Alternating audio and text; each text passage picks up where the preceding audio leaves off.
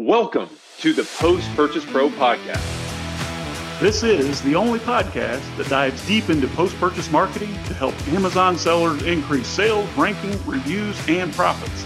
It's everything that happens after the initial sale that makes a difference. We call this the back end. Welcome to the Post Purchase Pro podcast, episode 9 Amazon Stick Strategies. This is about providing obvious value to your Amazon customers so they'll remember you and remember your brand. Remember, you have to dig the well before you're thirsty. Guys, welcome to the latest episode of the Post Purchase Pro podcast. We are so excited to talk to you today about stick strategies for your business. Now, when I say stick strategy, Sean, what am I talking about? You know, it's easy for us, Seth, as Amazon sellers to sit back and just assume that Amazon will just continue to send us buyers every day, and they will for the most part.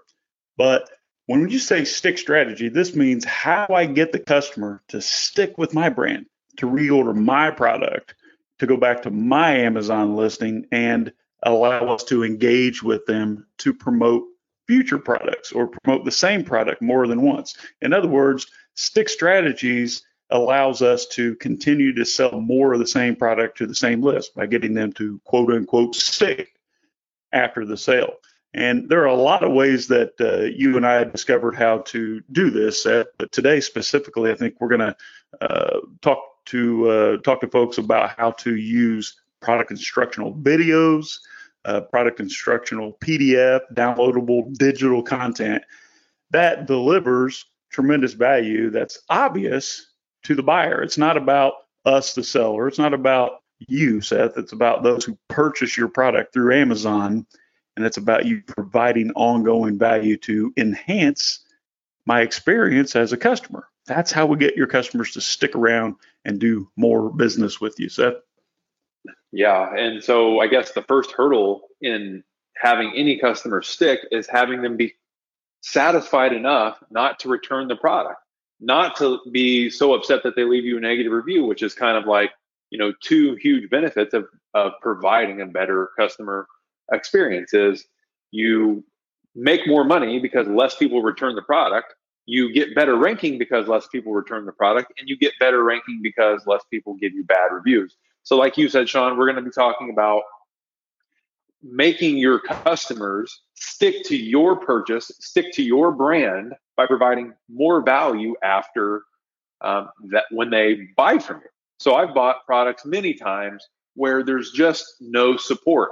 And that really hurts the experience when, as a seller, we can easily provide um, something that helps the product um, give the customer the experience that they were looking for, give them the benefit that they were seeking when they bought from you. Sean?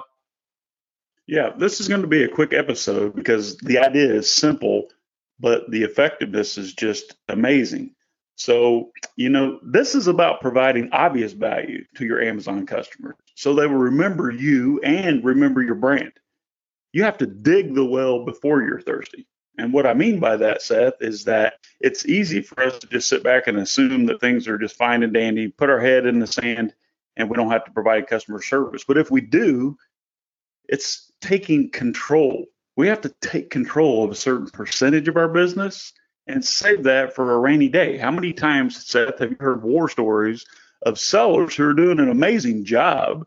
They have remarkable products, they provide great support, they have no bad reviews, but for some goofy reason, the so called Amazon gods will shut off the listing, suspend the account for no reason. And then as a seller, we have to go in there and fight this battle that we should never have to fight. Wouldn't it be nice if we had a customer list through our stick strategy secrets that we could tap into that customer list for more ongoing sales, maybe a membership program, maybe upsells, cross sells, down sells, affiliate offers.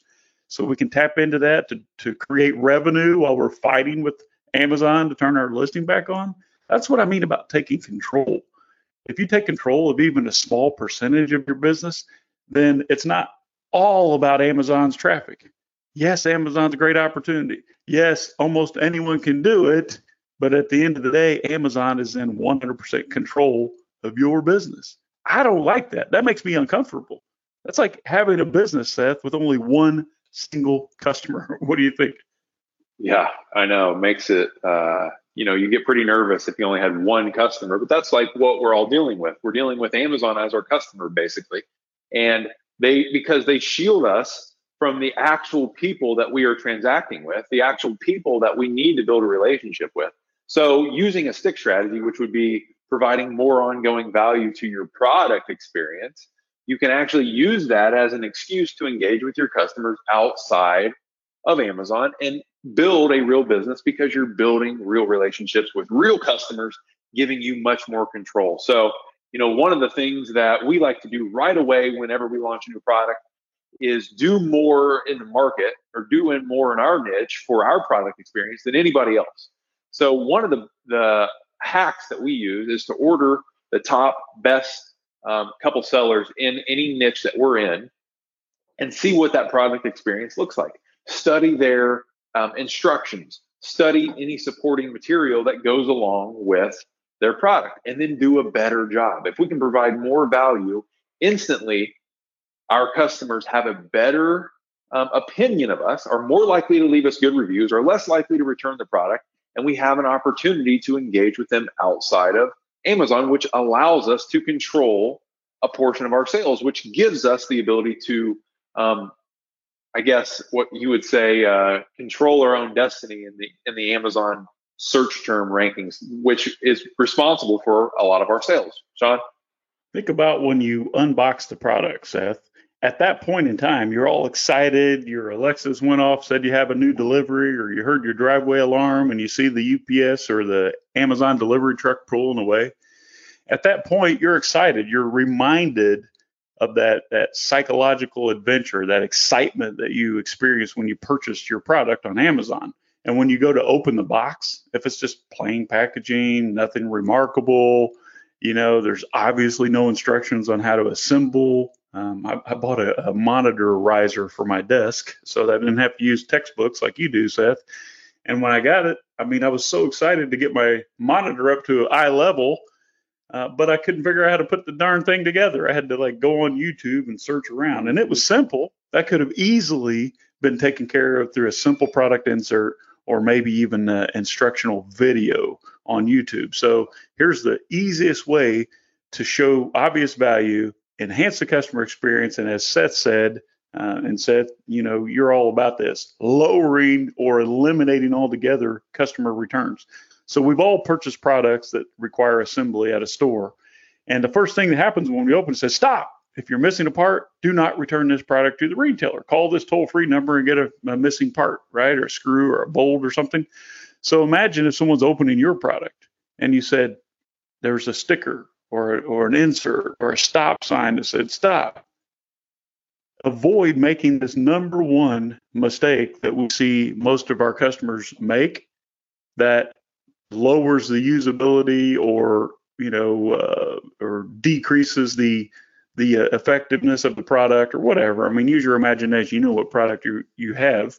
And if I was to see that when I unbox this monitor riser, I would have been like, oh, okay, let me check this out go to the URL or scan the QR code, and it takes me to a, a landing page that's about me. It's about enhancing my experience. It doesn't say anything about you.